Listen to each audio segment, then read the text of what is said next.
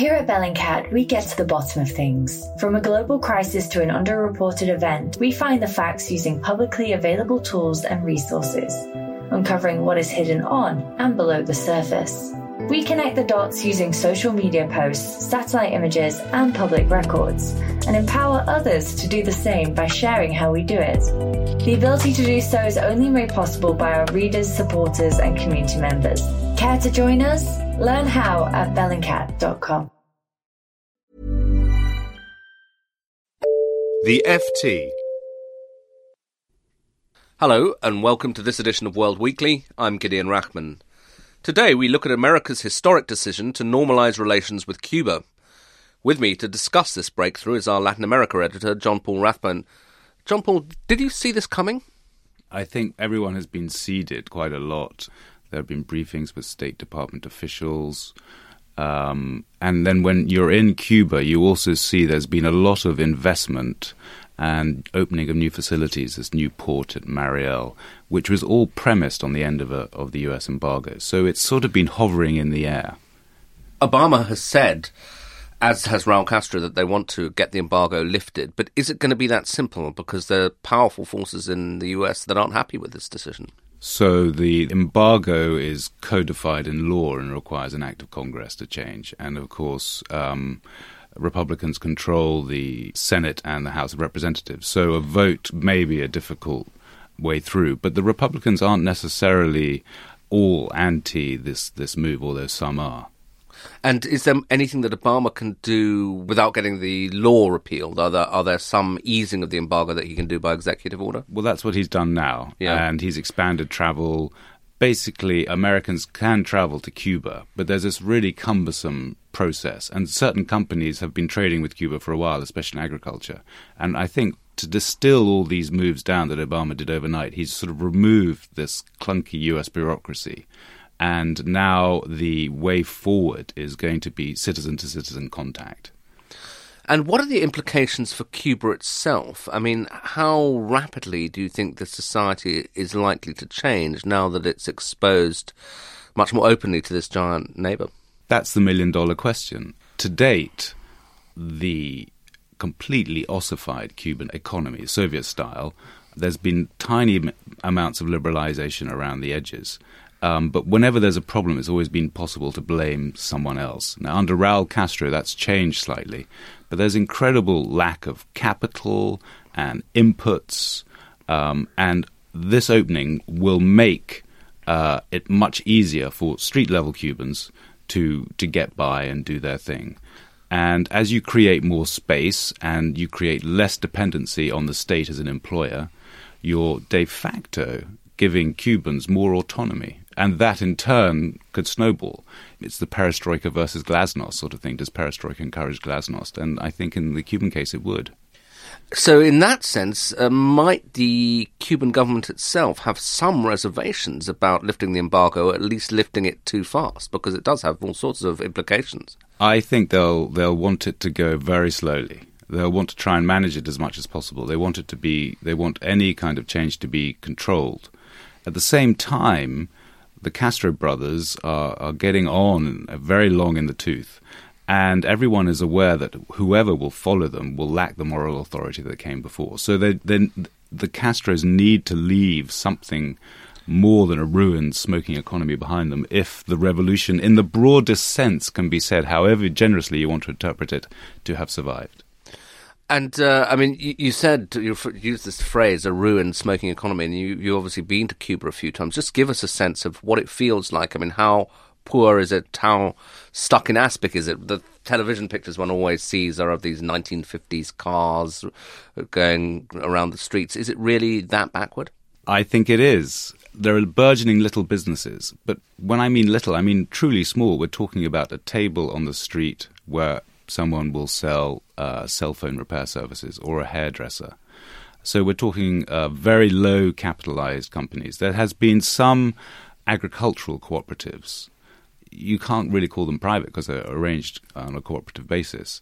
Uh, and they're starting to happen too. But you really have to go back in your own mind and imagine what a Soviet style economy is like. And that's really what Cuba is. And everything is sort of held together with rubber bands and sellotape.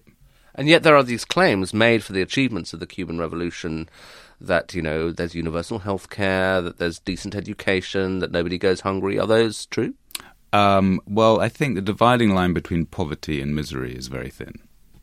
And yes, there is uh, free healthcare, but uh, there may also be no medicines.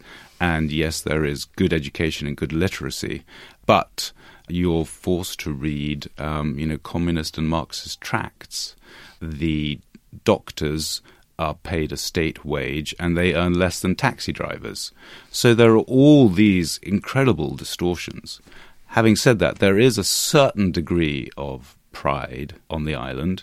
Against that, there's also an incredible degree of cynicism about socialism and uh, about the ruling party. So you've got this strange mixture of nationalist pride and incredible cynicism um, about the lie, if you like, that is socialism. Looking forward uh, 20 years, and of course this is speculation, give me a sense of, of, what do you think Cuba might look like, a modernized Cuba uh, that takes its place within, within the Caribbean? Modernized Cuba, 20 years down the road. Well, you've got immense human capital in Cuba. You've also got immense human capital outside the island. And I do maintain that the exiles are part of the solution and not part of the problem. It'll be a poor nation, but You've got a well educated workforce within 90 miles of the world's largest market. Uh, they're extremely entrepreneurial and um, capable, the Cubans, famously so, in whatever field they work, whether it's in military or intelligence or trading or commerce.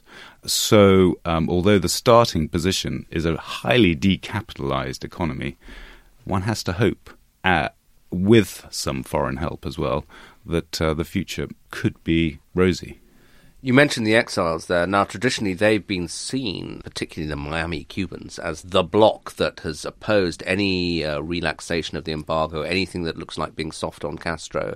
And we heard uh, yesterday when the embargo was lifted, Senator Marco Rubio, who's the most famous Cuban American politician, coming out and con- condemning Obama's move to at least try and lift the embargo.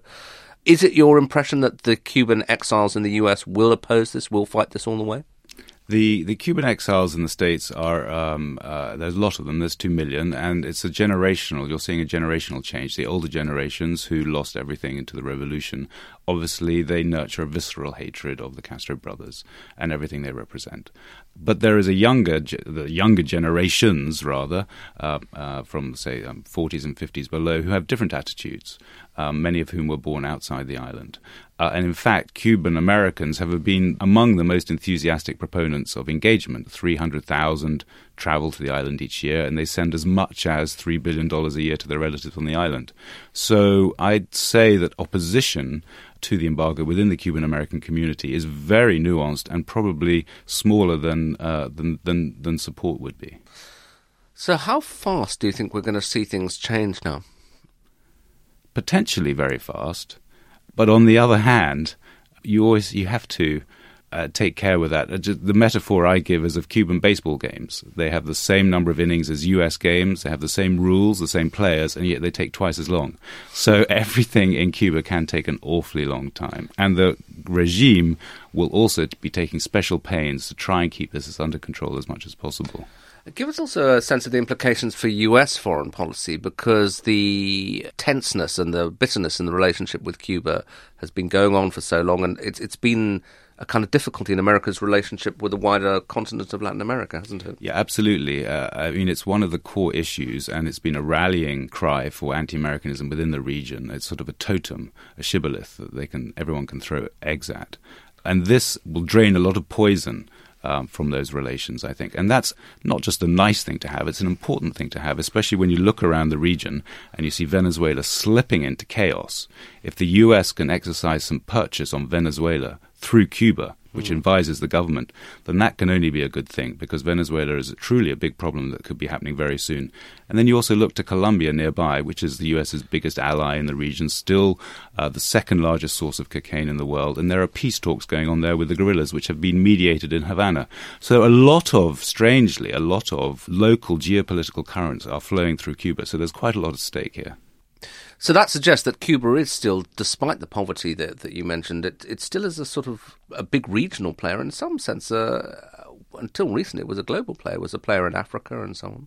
What's remarkable in Havana is when is you see the number of nationalities passing through. There are more foreign embassies in Havana, someone once told me, than anywhere else. I mean, every country has a representative there for legacy reasons, and it does continue to punch above its weight. Whether it will continue to do so in the truly post Cold War scenario and, and then become sort of a, an island which every once in a while you see a news title from, I mean, that, that is a possibility. That the, the revolution has been so charismatic and the Castro brothers such huge figures that when they go and the revolution kind of segues away into something different, then it may become a much smaller place indeed. Well, on that rather interesting note, John Paul Rathbone, thank you very much indeed. That's it for World Weekly this week. We're going to take a break now until the new year, so thank you for your company over the year, and we'll be back with more discussion of world affairs next year in 2015. For more downloads, go to ft.com forward slash podcasts. Here at Bellingcat, we get to the bottom of things. From a global crisis to an underreported event, we find the facts using publicly available tools and resources uncovering what is hidden on and below the surface. We connect the dots using social media posts, satellite images, and public records, and empower others to do the same by sharing how we do it. The ability to do so is only made possible by our readers, supporters, and community members. Care to join us? Learn how at bellingcat.com.